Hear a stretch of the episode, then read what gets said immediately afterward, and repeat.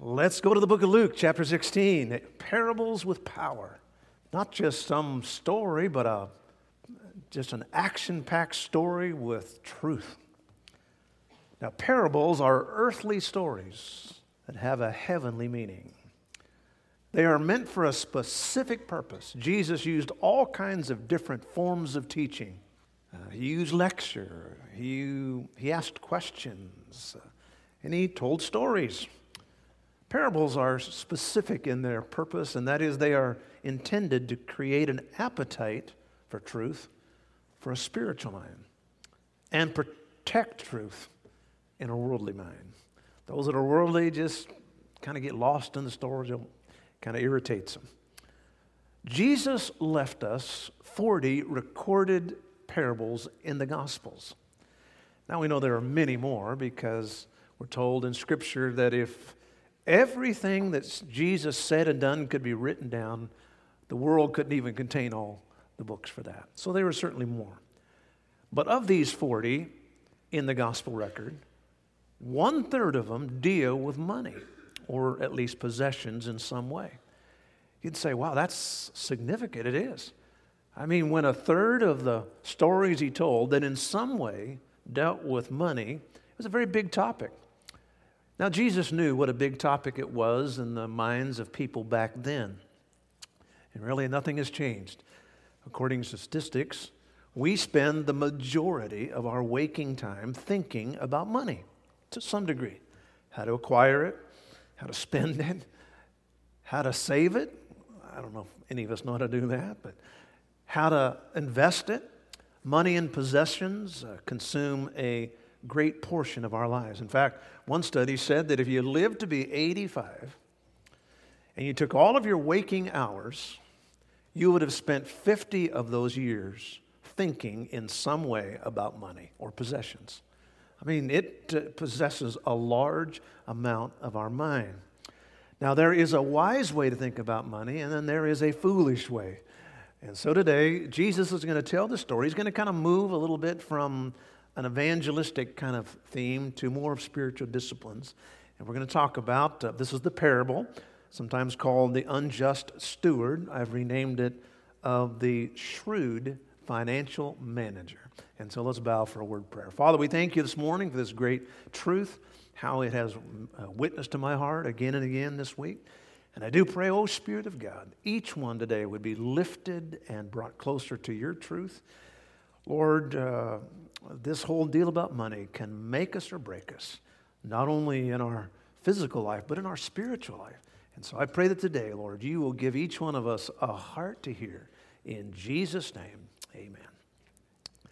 All right, well, let's go to uh, Luke chapter 16, if you're not already there. Jesus, the master storyteller, is going to do something quite unique in this story. He's going to do an unexpected thing. He is going to tell a great truth from a very bad man.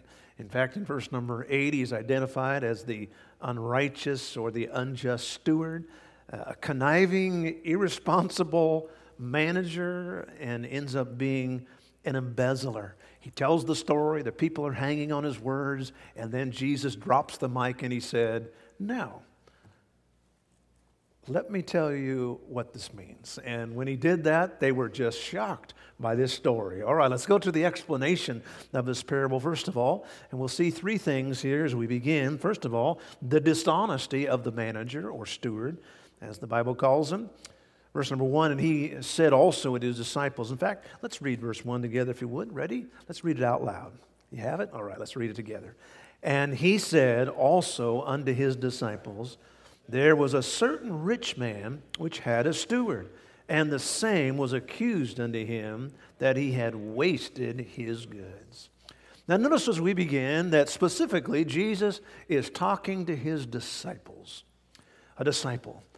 Well, um, this may be a noun in that it's a specific group, but really the word disciple just means a learner. Sometimes they're not even saved people, they're learning from a philosophical leader. But uh, typically in Scripture, a disciple means one who is a fully committed follower of Christ. So these are, this really is a message to the believer. He's shifting his focus from the Pharisees to his disciples, from justification to sanctification. Notice what it says there was a certain rich man who had a steward. Steward simply means a manager, someone who would come along and handle his affairs. This was a very wealthy man, probably an absentee uh, owner, and he had hired a steward. Now we know he had some big business here to attend to because uh, of the size of the debts that were owed, and we'll show that in just a minute. And this was only two of the debtors. I'm sure he probably had more. He, uh, the owner, that is, had received some bad news. It began to be commonly reported. Uh, he had uh, it come down his way that uh, some, this manager was squandering his property. Now, the Bible calls him uh, he, a steward. Actually, the Greek word there is not the typical name for a slave, but rather more one who was a free man but was hired. And uh, the Greek word is oikonomos. And here he is. So, therefore, he has a little higher social status. He has been given the right to act on this man's, uh, uh, for this man's affairs, um, make decisions about lands and crops and assets, liabilities, so forth. And so he's been given this responsibility. But notice what it says he does he wasted the goods.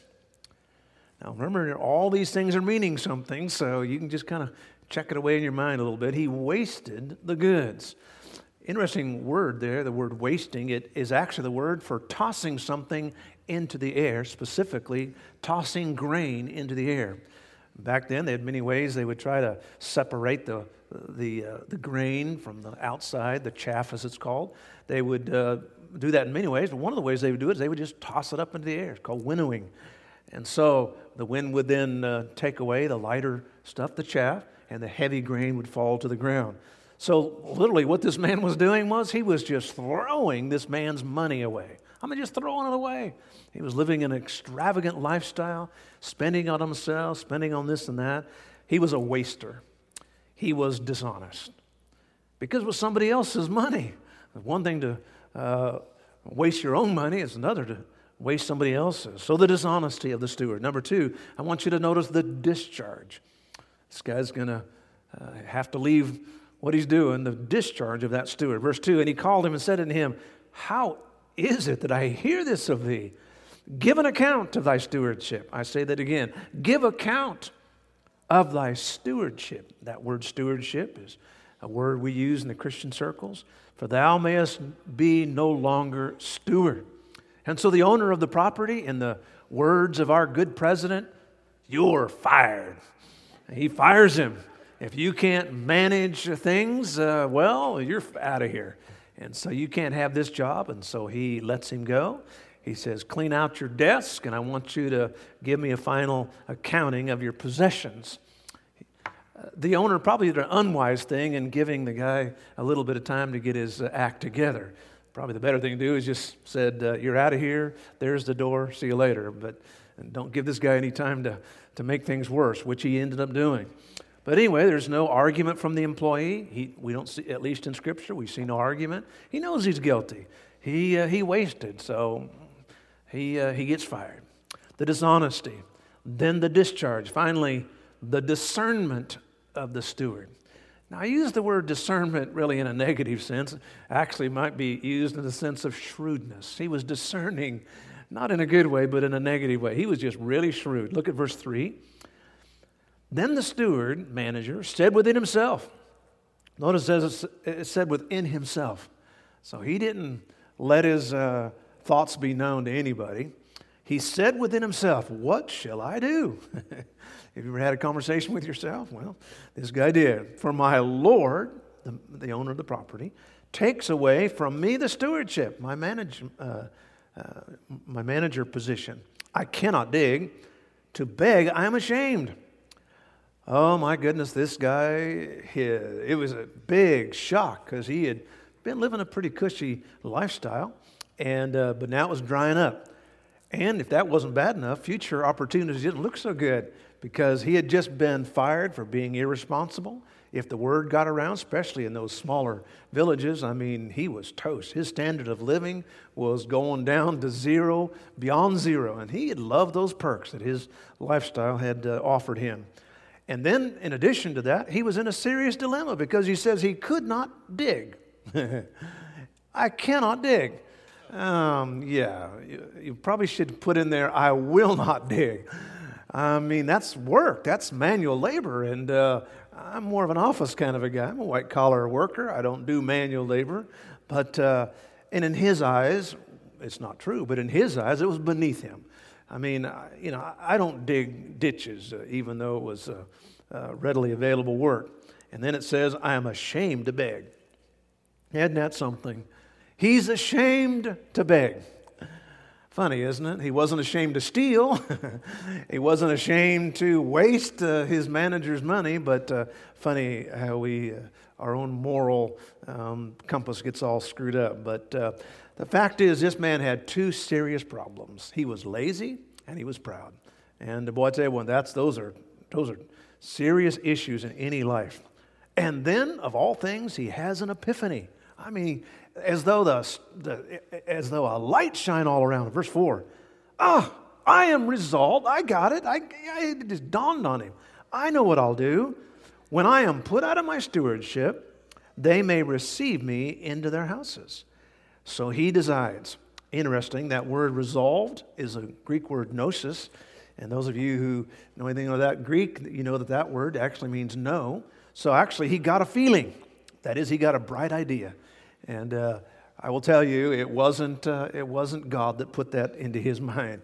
Uh, that feeling that he got, that knowledge that he got, certainly was from his own flesh, or maybe even from the devil. Verse 5. So he called every one of his Lord's debtors unto him now don't go to the owner, come to me, and said unto the first, How much owest thou unto my Lord? Now, debts in those days uh, was not common, actually, and certainly wasn't like typical today where you go to a bank and you'd you know, get out a line of credit or maybe have a credit card or something like that. No, uh, debts was not typical. But if they did have it, then they would often pay the debt at harvest. For example, if someone used olive oil, and then when the harvest came from their olive crop, they would pay it back, or if they were a tenant farmer, then they would pay it back, or wheat, or so forth. And so, one by one, this manager decides to strike a deal and slash the, that which they owed. I mean, imagine having a student debt and somehow the uh, government official calls you up and says, hey, guess what? We're cutting that thing in half, or we're cutting a third off of it. I mean, this is some serious uh, situation here. Now, why was he doing this? Well, really in any society, but especially this primitive Jewish society, here's the reason why this would work. In that society, when you did something for somebody else, then they, were, they owed you something. It, they were obligated, uh, you know, quid pro quo, you know, I mean, uh, you scratch my back, uh, you know, I'll scratch your back. It was really that way. If, uh, if you, they provided a luncheon, then it was expected that you would provide them a lunch. And That's simply how it was done. And so, I mean, it just always worked that way. Nobody was just a recipient without giving something. And so, this guy knew the way the culture worked, and he said, Look, if I cut you a deal, then I, I know I could expect something from you at a future date. Verse number six. And so he said, A hundred measures of oil. And he said unto him, Take thy bill, sit down quickly, and write fifty. I mean, he gives this guy a 50% write off. Now, what is a measure of oil? A measure is 8.575 gallons, so 100 measures is 100, uh, 875 gallons, almost 1,000 gallons of olive oil. You can actually go through quite a bit of olive oil. They used it for everything. But that would actually equal about 1,000 denarii, which is actually three years of wages. I'm talking about a substantial write off here. And uh, he tells the guy to write it in his own handwriting. He would sign it off and, uh, and do so quickly. Typical of a con man, do so quickly. You know, it's like, you know, you go to buy something. Well, you know, if you don't buy it today, it's going to be gone, you know. In the next 15 minutes, you can do this. And anyway, verse number seven. And said he to another, How much owest thou? And he said, An hundred measures of wheat. And he said unto him, Take thy bill and write fourscore. So he uh, said, I want you to take this and a hundred. Oh, okay. Now I want you to write 80. Gives him a 20% discount, for whatever reason. Now, we're talking here about a, hun- a thousand bushels of wheat, which would take about a hundred acres to produce. If you take one man, that would take about eight or ten years of hard labor to be able to have that amount of money. Wheat was a very precious commodity and not as readily available as olive oil, so this is a pretty big, uh, uh big issue here. Maybe that's why he only wrote off 20%. But the fact is, Imagine owing 10 years worth of income and someone just wrote off two years of that. I mean, we're talking about my life here, you know. This is a pretty big deal. Now, these kind of discounts uh, like they're just, you know, out and out fraud, but actually were done at different times. Maybe uh, the weather was bad, and so they didn't produce as much, and so therefore uh, they were able to write off a debt a little bit. Sometimes uh, there was some kind of crop failure, like locust would come in. And then sometimes maybe there would be enemies, and uh, so that created a, a situation there. And so it wasn't uncommon, really, sometimes to strike a deal. But whatever the fact was, effectively, this man was taking, in our economy, hundreds of thousands of dollars away from his owner, which was owed him. Now, he didn't personally get that money, but he was padding his future by doing all of this. Now, um, so Jesus tells the story. Everybody's listening to him. They're sitting there, they're shaking their head, thinking, man, what a, what a con man, what a creep, what a, what a irresponsible, you know, what a loser to do that to the guy that you uh, has given you this job. I mean, they were just, um, you know, they were, they were in all their minds, they were saying, man, what a bad dude. And then Jesus pauses. I'm sure he had a long, dramatic pause. He's sitting there looking them all in the eye. He's told the story. They're thinking, now, I want to know what Jesus says about this bad guy. And then Jesus said, verse 8, and the Lord commended the unjust steward because he had done wisely. For the children of this world are in their generation wiser than the children of light. What? Man, that's a head scratcher. Why in the world would the owner commend this low life manager for embezzling basically and just uh, taking his money? really, he had been a thief. Well, the man, the owner said, uh, "You have proved yourself to be shrewd." Basically, what he was saying was this: you were very concerned about your future. More concerned about your future than a children of light. Beautiful wording here. Children of the world and children of light. You know, there's only two kinds of people in the world. You're either a child of the world or a child of light. And isn't that a beautiful description of those people who are born again by the blood of Jesus Christ? Children of light. They know things. Jesus was saying, for people who are in the light, you're pretty in the dark because you're living for today, you're living like there's no tomorrow, and here are these people who are children of the world who have no good tomorrow, and yet they're living for tomorrow, at least in their mind. Very concerned about their future, and you are not concerned about your future. You are not even thinking about what you're doing today is going to affect your future. And Jesus said, that's some very unwise thinking. That's why these worldlings, or offspring of the world, worldlings, that's a very good word, I like that word. These worldlings who have only an earthly future, have no heavenly future. And it's amazing the amount of effort and uh, manpower and, and energy that goes into the things of this world, especially money things. I mean, people and their money, people and their jobs, they just about do anything to get the, the, done what they want. And yet it's all temporary. And that's this whole story. Jesus said, Why would a, we need to learn from these worldlings? Now, we shouldn't learn from their belief in God, that's a terrible thing. But we can learn from their actions. Their actions show that they care about the future, even though they don't understand the future, and even though their future is only a few years out. For you, your future is eternal, and you need to realize your life has been given to you. Your money has been given to you as a way to secure your future.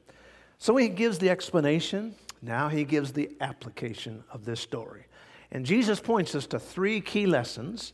And as I was going through that, I realized that he was telling us that we are to use our money for Jesus, we are to use our money for others, and we are to use our money for ourselves. But the uh, order of Scripture didn't fit my acrostic, so I'm going to change a little bit, and I'm going to start with verse 13. I really should go to verse 9 now, but I'm going to go to verse 13 because uh, we are going to use our money, first of all, for Jesus because it spells joy. If we want to joyfully use our money for Christ, here is how it's done. Verse 13 No man can serve two masters. And contrary to what some men say, that's not a verse forbidding polygamy. But anyway, no man can serve two masters. For either he will hate the one and love the other, or else he will hold to the one and despise the other. He cannot serve God and mammon. There are many Bible scholars who say that the, the one word in this verse that has the most emphasis in the original language is the word and in that last sentence. Ye cannot serve God and mammon. Again, uses that word mammon, which uh, for all intents and purposes, can basically mean money and possessions. But it's actually more specific than that. We've talked about it in the past. It is actually the, it's the word for the pagan god of money. And so Jesus assigns, even in the story, he said, money uh, really has a spirit attached to it. And if you're not careful, you're going to be worshiping at the foot of this pagan god, Mammon, or you're going to worship God. By the way, this verse is an exact duplicate. There's two or three times in the Gospels it's quoted. You may remember Matthew chapter 6 and verse 24. But basically, he says, no, no slave can serve two masters. It can't be done. I mean, it's impossible. You can't serve two masters at the same time. Now, some people say, um, you know what? I'm serving God. Other people say, I'm not serving God. I'm just living for what I'm doing. Others say, I'm serving God and I'm making sure that I have a good financial uh, future. But you know, God says that that can't be done. You can either serve the devil or you can serve God, but you can't serve God and the devil. And he's going to show you what that means here in just a moment. He says you got to make your choice. I mean, it's impossible. If one if a guy works for Mr. Jones, he can't work for Mr. Smith because a slave's life is all encompassing. The master takes all of your time, he takes all of your energy, he takes all of your resources, takes all of your possessions. A person who is a bond slave can only serve one master. It's impossible. And that's what Jesus is pointing out. You're going to serve somebody. You're going to either serve yourself and your flesh and the devil and uh, serve your love of money, or you're going to serve God, one or the other. You cannot simply do both. And so he said, if you're going to love God, you uh, can't love your money. And by the way, let me just point out God is not saying God and money are opposite. He's saying loving God and loving money. That's the difference. In fact, people often misquote that verse, you know, where the Bible says the love of money is the root of all evil. People quote it. You know, you know money is the root of all evil. No, it's the love of money. And so that's what this is talking about. It's talking about loving God as opposed to loving money. Now, you either got to do one or the other. I'm all in for God or I'm all in for money. You, what we can't say is I'm all in for both. You can't do that. You have to say I'm all in for God or all in for money. Make a choice, God said, because you can't do both. Because loving God, you look at the unseen, the eternal. Loving money, you look at things that are seen and temporal. Loving God means trust. Loving money means worry. Loving God means my happiness is the creator. Loving money means my happiness is in the creature. Possession of wealth is a gift from God, and it is given to us as a stewardship. Well, I choose to honor Jesus Christ, and that's what this is saying. The first goal of having a joy in my money, and for some people, money is not really very joyful to them, it's kind of stressful. But the way to have a joyful viewpoint on money is to put Jesus first. I'm going to serve Jesus with my money. I'm going to serve his church, his kingdom, his bride. Do you realize that our money is given to us really as a test? Yes, it's there for our provisions that we can eat. Yes, it's given there so that, you know, we can have a car to drive or a roof over our head. Uh, yeah, yes, it's given to us for those basic necessities of life. But the fact is, it is really given to us as a test. Now, Jesus tells this story. He then reminds them that you're going to have to choose, gentlemen. You're going to have to choose uh, loving God or loving money. You're going to have to make your choice. Apparently, even though he was addressing the disciples, some Pharisees were eavesdropping. They must have been on the outskirts or something because look at verse 14. And the Pharisees also, who were covetous, heard these things. I mean, it may, uh, they may have been in the back row, but they were listening. And they derided him. Now, money lovers don't like this parable. They did not like this parable.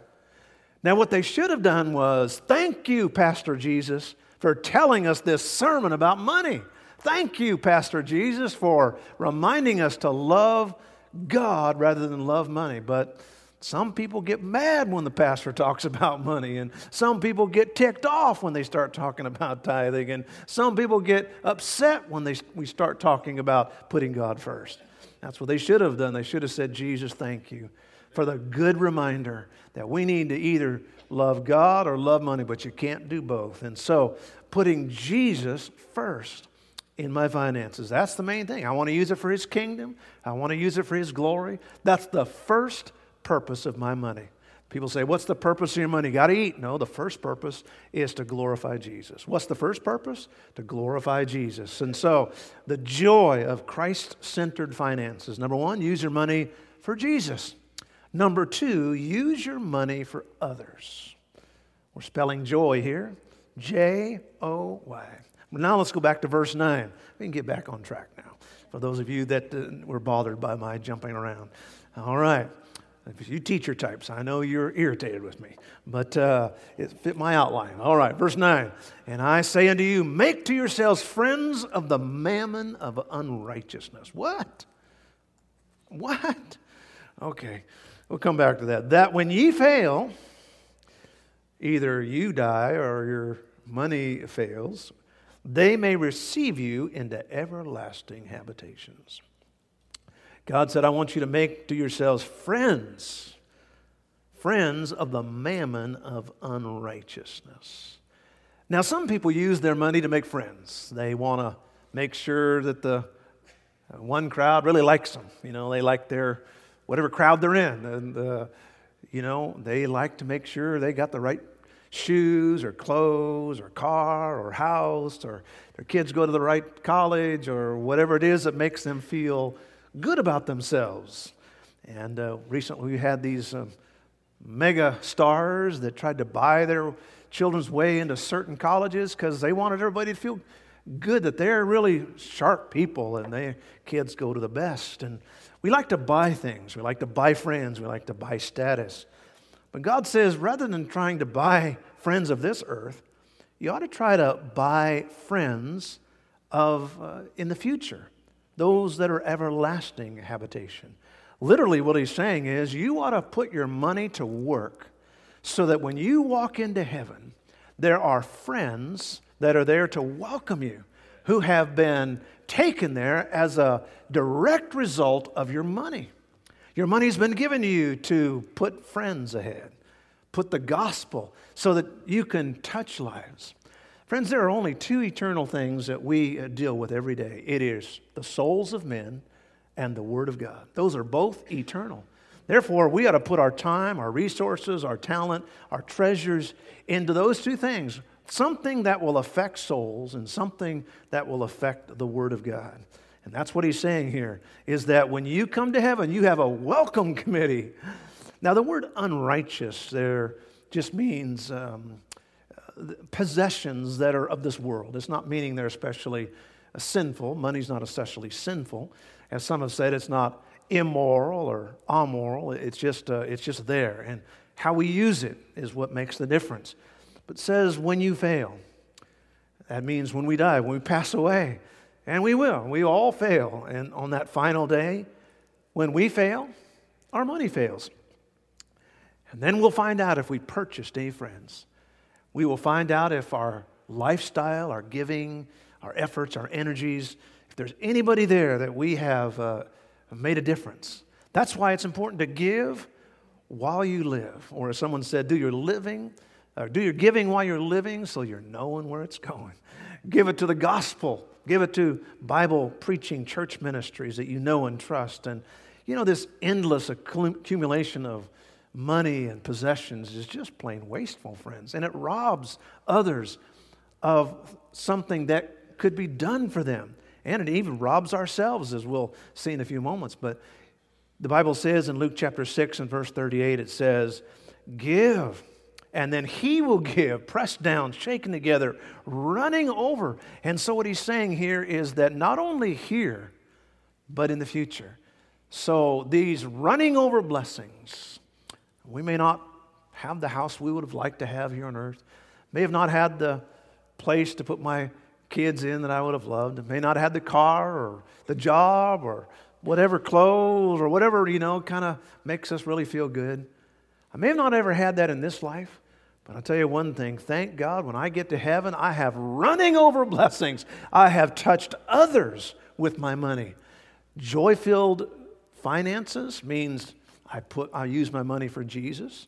It means I use my money for others. And that's really what it comes down to. I read uh, recently a quote from the Wall Street Journal. Now, the Wall Street Journal, probably not a, a great place to get your advice for life, but this one actually, I think, uh, is pretty good. Listen to this. They said, Money is an article. Smart. It's a vehicle, it's, a, it's an instrument. Money is an article. This is from the Wall Street Journal, a decidedly secular, pretty much liberal um, publication. A few years ago, they wrote this Money is an article which may be used as a universal passport to anywhere except heaven, and as a universal provider of everything except happiness. That's pretty good. You can use your money to go anywhere if you have enough of it, but you can't go to heaven with your money. And you can buy anything you want, but you can't buy happiness. All the joy of Christ centered finances. God's, Jesus said, I want you to use your money for Jesus Christ. Use it for the gospel. You can't love money and love God. They're mutually exclusive because when you, they're an, they're an absolute master. They, they allow no others. So you, you can't have two masters. You're a bond slave to either money or you're a bond slave to Jesus Christ. That doesn't mean you can't have money and be a good Christian. In fact, you can be quite wealthy. Many great, wonderful Christians in the Bible and even in our world today, wonderful Christians that have lots of money, but they're not serving their money. We're serving Jesus Christ and we're just using whatever God gives us for a good work. We're using the money for Jesus and we're using it for others. I want to make a difference in the lives of others. That's what I'm here for. That's what my life is there for. Every morning, Pauline and I pray, uh, especially on Sundays, we hold hands and we pray, Oh God, help us to be a blessing to other people. And part of that blessing is what we give. And as a pastor, I still tithe and give above the tithe. You'd say, You mean you don't just, you have to give? Don't you work for the church? I know, but I'm still a man. I, I still get an income and I tithe just like everybody else. Joy. Use your money for Jesus, use it for others, and then finally, use your money for yourself. You'd say, Yeah, now this is the part of sermon I'm going to listen to. Boy, good, okay, fine, give it to Jesus, give, give it for others. But for myself, yeah, I'm talking about that's good. Okay. How do we use our money for ourselves? Okay, well, sit, uh, sit a little loose here because uh, you're going you're going to be shaking off your chair here. Verse 10 He that is faithful in that which is least. What? Money is the least? Yeah. Okay, he said, that's, those are blessings, but they're small. Is faithful in that which is much. And he that is unjust in the least is unjust also in the most.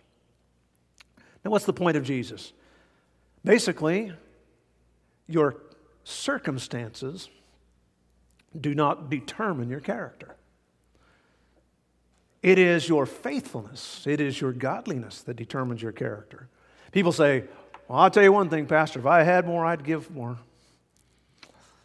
The problem with that is it's, it's just totally wrong. because God's not as interested in the dollar amount as the percentage, He's interested in what you have left over. And that's the key. I mean, when Jesus commended the people that were giving, He commended this widow. She didn't actually give a lot quantitatively, but she gave percentage what she gave all she had. That what Jesus is saying here is, and this is very strong language, and that is, Uh, you may not think of yourself as wealthy, but whatever you do have, you need to make sure you use it for God faithfully. And I will say something about wealth. You know, if you have even a few dollars in your pocket, if you were able to drive to church in any kind of a car today, if you have indoor plumbing, if you have any kind of a roof overhead, do you realize that you are more wealthy than 80% of the world right now? The fact is, we are very rich people, and for any of us here in America to uh, say, I'm not rich or I don't have very much, I mean, for the most part, that's just a, that's just a sad commentary on the way we think about things. And what God is saying here is, is that if you will learn to be faithful, in small things, then God will bless you with bigger things. Now, I've been around this uh, horn for about 40 uh, plus years, serving the Lord, Bible college, serving in a couple of churches, and uh, preached all over. I've talked to thousands of people. And uh, if, I could, uh, if I could summarize all the things about money here, the most way to be faithful in that which is least. You'd say, well, how can I get a handle on my money? How can I, what, what's the most important things? Well, you could get my uh, book on financial wisdom. I brought this up here, and this is not an advertisement for this, but I will say that uh, in Scripture there are nine key principles, and uh, you can, this is more of a principle driven book. You can get to Dave Ramsey's book, and it's a great book for practical finances. I, Tony, uh, Total Money Makeover, I forget what it's called, but it's a great book. Great. Uh, recommend it for the very practical thing, very practical. But um, if you, uh, if you want to find out how to be uh, faithful in your money, then I will tell you there's two key things, and I hope you'll write these down. Number one, tithe. You've heard it, but I say it again. The word tithe means tenth. Now, it doesn't mean give whatever you have in your pocket. It means to give one tenth of all your uh, increase, your gross income or your gross profit. Now, there are many, many, many, many scriptures that teach that. In fact, I'm actually writing a book on that. It'll hopefully be out in a few months, the Lord willing. But uh, for at least 4,000 years, and really there's evidence that it goes back to the Garden of Eden. But for at least 4,000 years, since Genesis 15 and Abraham, God's people have been tithing. Way before even God wrote it down in the, the law for the Jewish uh, people, tithing has been part of uh, what people would do. In the beginning, they would bring it to an altar. Then they brought it to the tabernacle. Then they'd bring their tithe to the temple. Then they brought their tithe to the synagogue. And then in the New Testament, they brought their tithe to the church. Now, to not tithe is to bite the hands that feed you. People say, well, I'm going to, you know, I got to do this and that. Folks, to not tithe is like a dog biting the hand that feeds him. I mean, God feeds us. And to not tithe is saying, God, you don't feed me. Now you'd say, well, how do I, what is 10%? Well, first of all, there's lots of little tools. You can get little calculators, you can get your little um, phone there, but or you can just uh, move that decimal over. Isn't it two to the left? Isn't that how you do that? And uh, if you have a hundred dollars, you just move that uh, decimal over. Is it one? Anyway, one. And uh, one over there, so you got ten. Ten dollars out of a hundred. That's the way it works. And so, but to, to, the best way to do it is make sure that you tithe. And I, I can tell you this: I think the best way to tithe is to use that electronic giving. We have it uh, all dialed in for you. I mean, it's so quick, it's so easy, it's so uh, secure, it's so regular. You can actually make a recurring gift. I'm just telling you from a practical standpoint, and if you don't even, I'm not trying to get your money, I'm just telling you, this is absolutely the best way to go. Make sure you tithe. If you're here, you haven't learned how to tithe yet, folks, just do this. Jump into this. Don't wait because this is an obedience issue. Make sure you give one tenth of your gross profit, your gross income to the Lord. Just that's it. We just do that. You, you will not ever, ever, ever, ever be successful financially, no matter what you buy or what you don't buy. I cannot imagine waking up in the morning knowing I had robbed God. I mean, I, honestly, I couldn't go to bed at night if I knew I had robbed God. I'd, I'd, I'd sleep with a gun under my pillow. I would, I would just be afraid what was going to happen because I, I want to make sure that God doesn't have anything against me. And uh, I just, folks, I promise you, there's two very important things. Number one, make sure you tithe. Number two, and this is very practical, and that is this no debt. I just have no debt. No debt at all. Now, I didn't say no contracts. I didn't say no commitments. I didn't say no obligations. I said no debt. And there's a big difference between an obligation and a debt, or a commitment, or a contract and a debt. You'd say, well, what is a debt?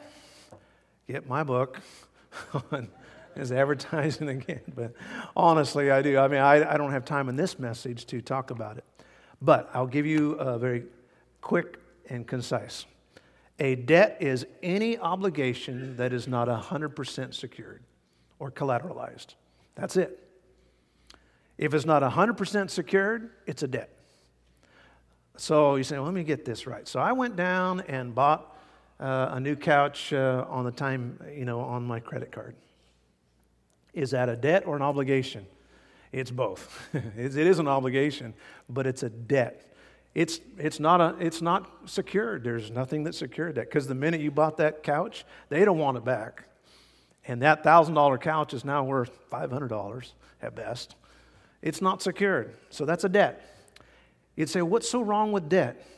Debt, the number one thing about debt is it tempts God it presumes upon the good nature of God. You're saying, God, you're going to pay for what I got myself into. I know you're going to do that. That's like jumping in front of a car, moving car, saying, I know he'll stop the car. Folks, that's presuming upon the good nature of God. We don't want to presume. Now, there are many scriptures that teach this. Uh, Romans chapter 13 says, Owe no man anything. There's five Greek negatives in that one verse. And that just emphasizes what God is saying. Folks, no unsecured debt. Now, fortunately, in the state of California, for mortgages, uh, all mortgages now, at least if you they're owner occupied uh, and uh, primary residence, all mortgages now are non recourse. And so, therefore, that means any mortgages are 100% secured. So, they, they have to, all lenders have to take that property as 100% coverage for whatever debt there was. That's the new that's the law in California. It's been that law for a few years now. And that's a great boon for California owners. There's about half of the United States where all mortgage debt is uh, non-recourse. Now, it has to be your primary residence and it has to be um, uh, where you has to be owner occupied. So it can't be some spec house you're buying. But if you're doing that, then it's 100% secured. Now, if you can secure something 100% some other way, and there are little uh, different financial tools that do that, but that's the key. And so um, you'd say, well, what about credit cards? Can I use those? Absolutely, as long as it's not a debt card. Is it a credit card or a debt card? I mean, are you using that credit card as a charge card to just get points? You have the money, you're just using it for some reason, travel reasons or whatever, then it's a charge card. It's not a debt card. But is it a debt card? If it's a debt card, cut it up. A lot of people need to have some plastic surgery, amen? I mean, get that credit card, just chop that baby up and do some surgery. And uh, now you say, well, oh, I had I had emergency debt. Obviously, if your ox falls in the ditch, you got to pull that ditch out. If your wife went to the hospital and she has complications, and uh, you know, you can't say, well, just I don't have the money. Let her die, doc. And uh, that's not the way it works. You know, I mean, obviously, you know, there's going to be maybe emergency debt. But emergency debt doesn't mean I had to put my latte on my credit card. That's not an emergency. Now, I'll guarantee sometimes I've needed coffee that bad, but uh, that's, not, uh, that's not it. So, if you boil down the nine principles that I have here, you boil down that practical book of Dave Ramsey, you took this little book here, I just gave you the whole thing in two little points. Number one, just always tithe.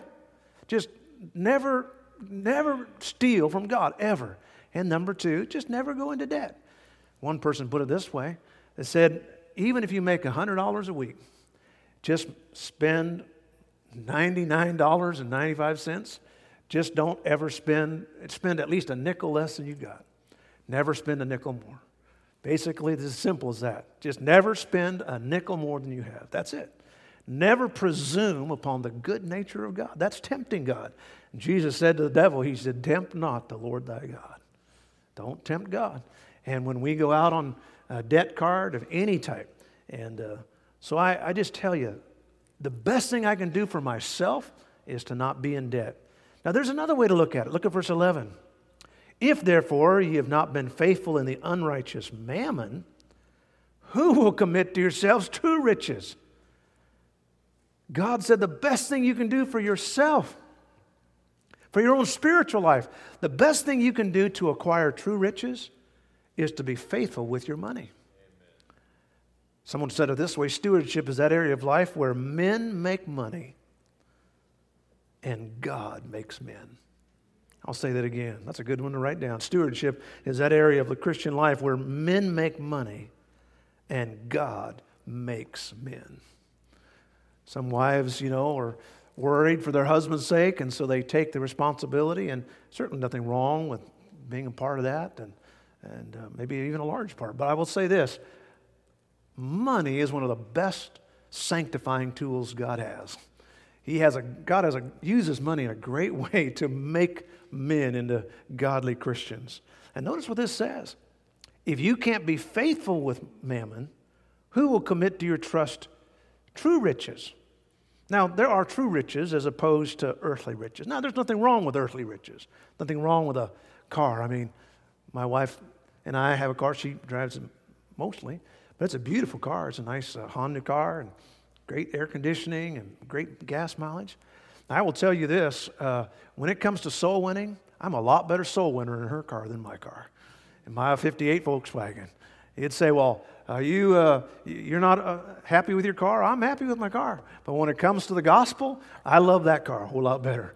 And so I like a better car, a more expensive car for the gospel. So therefore, it's nothing wrong with that car. That's a good thing to have. Now, I don't think I have to have a Bentley to go out soul winning, but uh, if you want to buy me one, folks, I mean, I'll, I'll, I'll suffer and I'll do that for Jesus' sake. I'll tell you right now. But, uh, but uh, actually, it's a little uh, Porsche I want. But, uh, um, but the, the point being here that there are earthly riches. There's something like wrong with those, but it's not true riches. It's not like Bible knowledge. It's not like hope in my soul. It's not like peace waking up and going to bed with peace. It's not like contentment. It's not like children and grandchildren and answers to prayer. Those are true riches. And God said, if you want true riches, then you need to learn how to be faithful. How do you be faithful? Always tithe, never go into debt. Always tithe, never go into debt. Always tithe, never go into debt. Start today. You'd say, well, how can I do that? Well, as I mentioned, there's a great practical book there with Dave Ramsey. Get it. Now, finally, Jesus drops the hammer on him. he loves to do that. Verse 12, he drops the hammer. And if you have, now this, this is, you talk about straightforward, um, bra- brazen talking, no beating around the bush.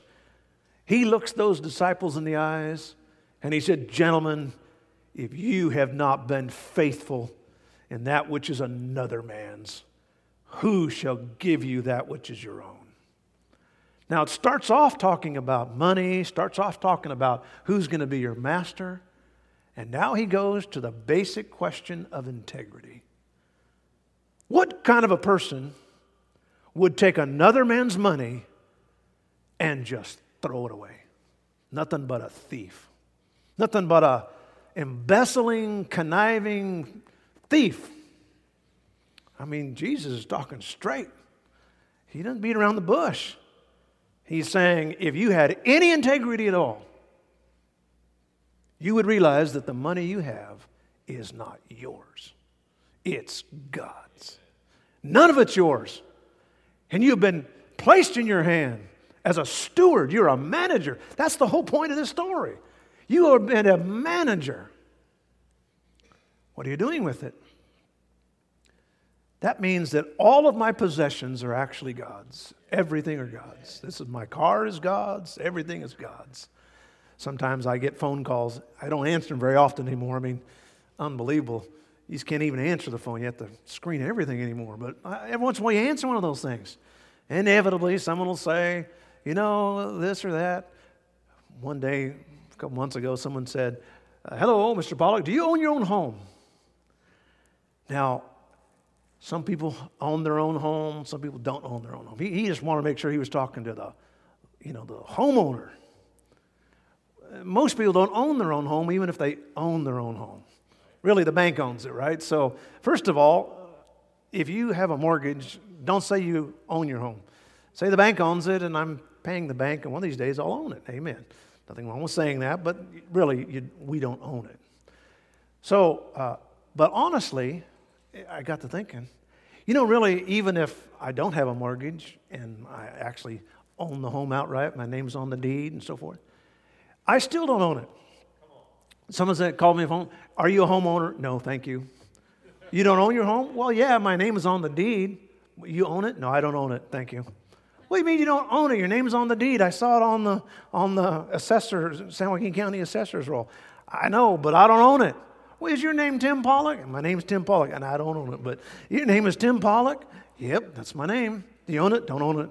Who owns your house then? God owns my house. And God owns my car. And God owns my golf clubs. And God owns everything. He owns it all. Haggai 2 and verse 8 says, The silver is mine, the gold is mine, declares the Lord of hosts. Everything is God's. Dr. Howard Hendricks, great Bible teacher, I love, what a great scholar.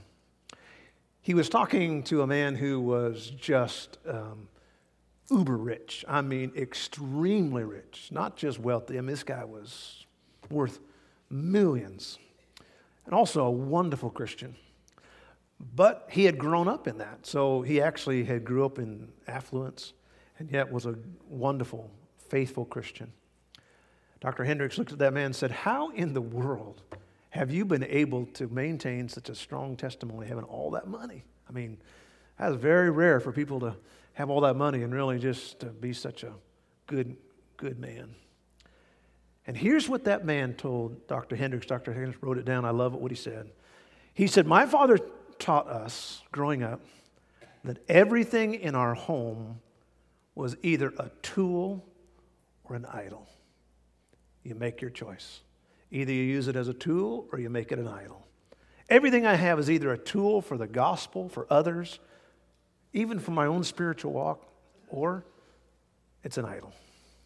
I close with the wonderful reminder of the song, Thank You. You remember it was very popular a few years ago in the Christian circles, and it tells of a person who comes to heaven, and as they approach heaven, someone comes up and says, Thank you. And the person says, What? Thank you for what? Thank you for giving. Thank you for teaching that Sunday school class because I was one of those children that you prayed for. Another comes up and says, Thank you. I was, a, I was one of those people that the missionary reached. Thank you for giving. Folks, our lives are to be managers, faithful managers of what God's given us. Our heads are bowed and our eyes are closed here this morning.